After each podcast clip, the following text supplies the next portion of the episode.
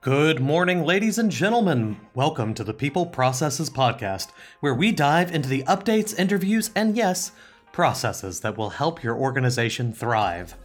My name is Rami Alijil, and my goal is to help HR managers and business owners create an environment where their people are their organization's competitive advantage. Today, we're doing a quick Q&A on a a couple different topics that have been asked us about vacation leave, about Occupational Safety and Administration Act, ERISA, and most importantly, what happens when an employee punches another one. Oh, and don't forget, we post to LinkedIn, Twitter, and Facebook, and I would love to hear from you on there with any questions. You can also subscribe to us by going to peopleprocesses.com, where you will receive special subscriber only content for free. People Processes is also available wherever you get your podcast, and it syndicates on iTunes, Google Play, TuneIn, and Stitcher Radio. So, first question. Can we require that employees exhaust their vacation and sick time at the beginning of an improved medical leave of absence?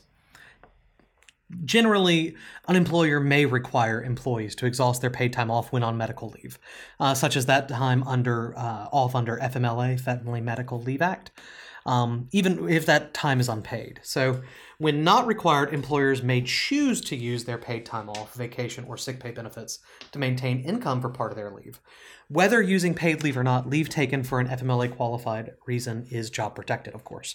So, in general, what they're what people are asking when they ask this question is FMLA and maybe some other unpaid leaves that you have, uh, like a long term sabbatical, or maybe you have unpaid maternity leave, uh, which could fall under FMLA as well do can we require that we they exhaust their PTO first, that we pay them out for that info first? And yes, if an employee is receiving um, unpaid leave and they have PTO, you can elect to require they use their PTO first. If you don't elect to do that, then they can choose one way or the other uh, to do it. But it's it, once you you can require it, and if you do that, it has to be the same for all employees. Keep that in mind. Some other notes.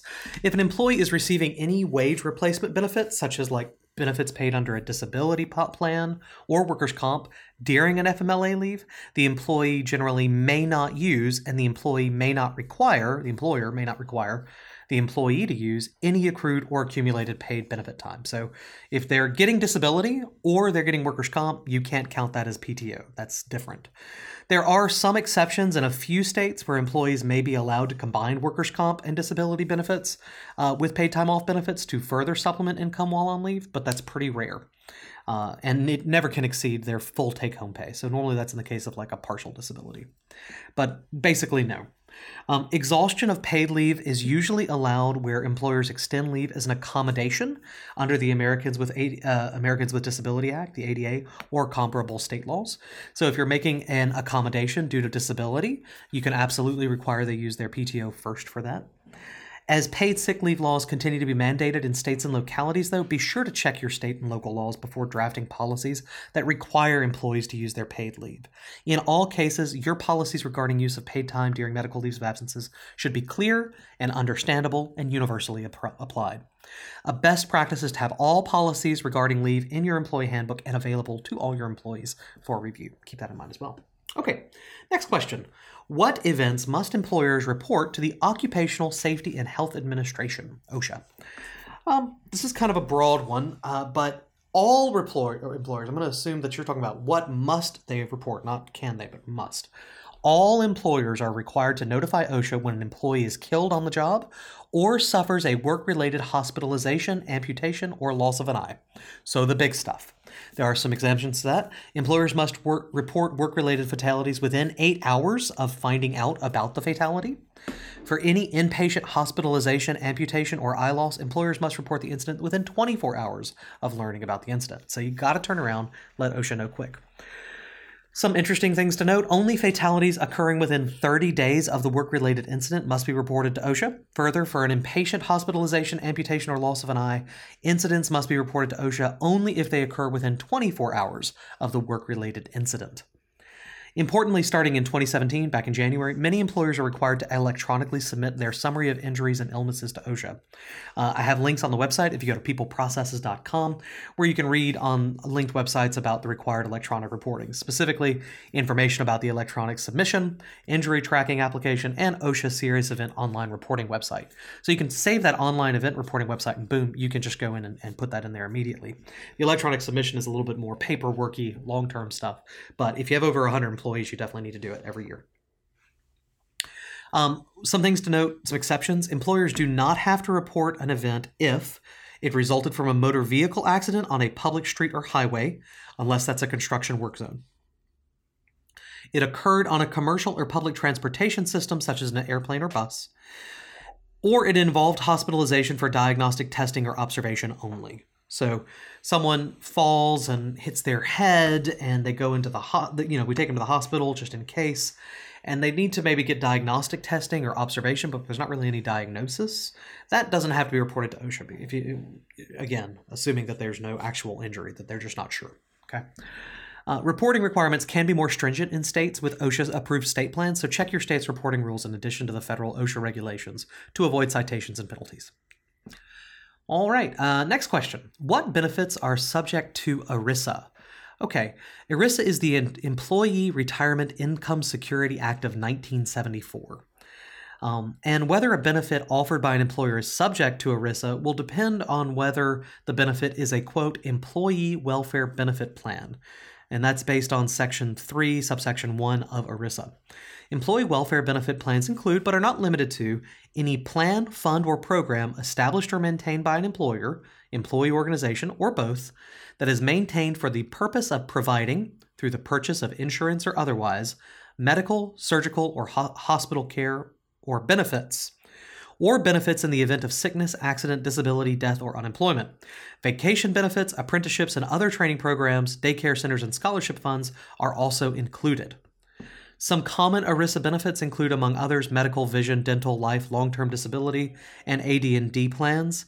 Uh, health flexible spending arrangements, which is health FSAs, certain disease specific plans, such as cancer plans, health reimbursement arrangements, certain employee assistant plans, certain short term disability coverage, depending on how it's funded, prescription health uh, benefits, drug benefits, and certain wellness programs. So the answer is a lot right? There are some exceptions to this, but they're really the not the rule, okay? If you're offering plans that are established by the employer or employee groups, then and it's for the welfare of your employees, it's probably an ERISA plan. Now, ERISA comes with a lot of interesting guidelines that we can get into in another episode, but in general, it requires non-discrimination testing. It requires that you offer it equally uh, to a lot to the employees, that no particular class benefits too much. Kind of some important rules there, but assume as a rule that your stuff is ERISA plans. Final question, and this is the one, this is the teaser at the beginning. While working, an employee assaulted his coworker in our California workplace. May the injured employee pursue a workers' compensation claim. So you got one employee punches another employee in the face. Bam. Can that employee got punched in the face get workers' comp, right? Are you liable for it? The answer is yeah, absolutely. An employee who is assaulted at work by a coworker may absolutely elect to file a workers' compensation claim. Um, she can also uh, file an internal complaint, report or the assault to the police, and or pursue a civil lawsuit. Whether the workers' compensation claim or any other claim will be successful are going to depend on the facts of that actual engagement. Uh, one of the key considerations is was the injured employee the initial physical aggressor? According to California law at California Labor Code Section 3600, subsection A7, link on our website, employers are not liable under the state's workers' compensation law for an injury that arises out of an altercation in which the injured employee is the initial physical aggressor. Regardless, after an injury occurred in the workplace, California employees must, employers must, Provide a workers' compensation claim form to the defendant within one working day after a work related injury or illness is reported.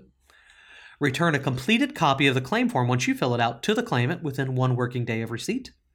Forward the claim form along with the employer's report of occupational injury or illness to the claims administrator within one working day of receipt. Within one working day of the claim, authorize up to 10000 in appropriate medical treatment, $10,000. You need to provide traditional uh, transitional work, light duty, whenever appropriate, and you need to give notice of workers' compensation eligibility within one working day of the crime assault that happened at work. So you've got Uh, eligibility notification, claim form, filled out claim form, up to $10,000 in amo- appropriate medical treatment. Uh, and you got to get it over to the um, insurance carrier within a day. Okay. So, yeah, it, it totally. so, if, the reason is it's not for the employer to determine whether the injury will be covered under its workers' compensation insurance.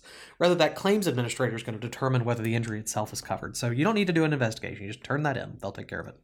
Another issue worth mentioning is that California employers are required to abide by a duty of care in the workforce.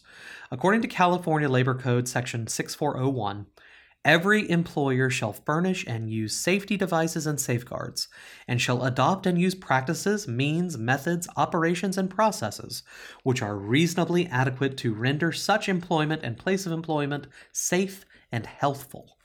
Every employer shall do every other thing reasonably necessary to protect, protect the life, safety, and health of the employees.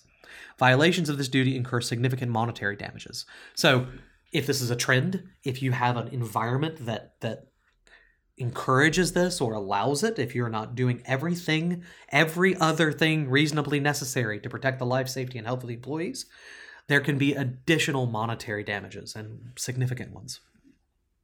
So, this is California law, but it, it's generally applicable. It's a little different elsewhere. It's not quite as stringent in a lot of other states. But yeah, if one employee punches another one, you're responsible for that other employee's medical bills under your workers' comp. Okay, it happened at work and it happened in a work environment. You're responsible. Read more about workers' compensation and the process on the State of California Department of Industrial Relations website, which we link on our website at peopleprocesses.com.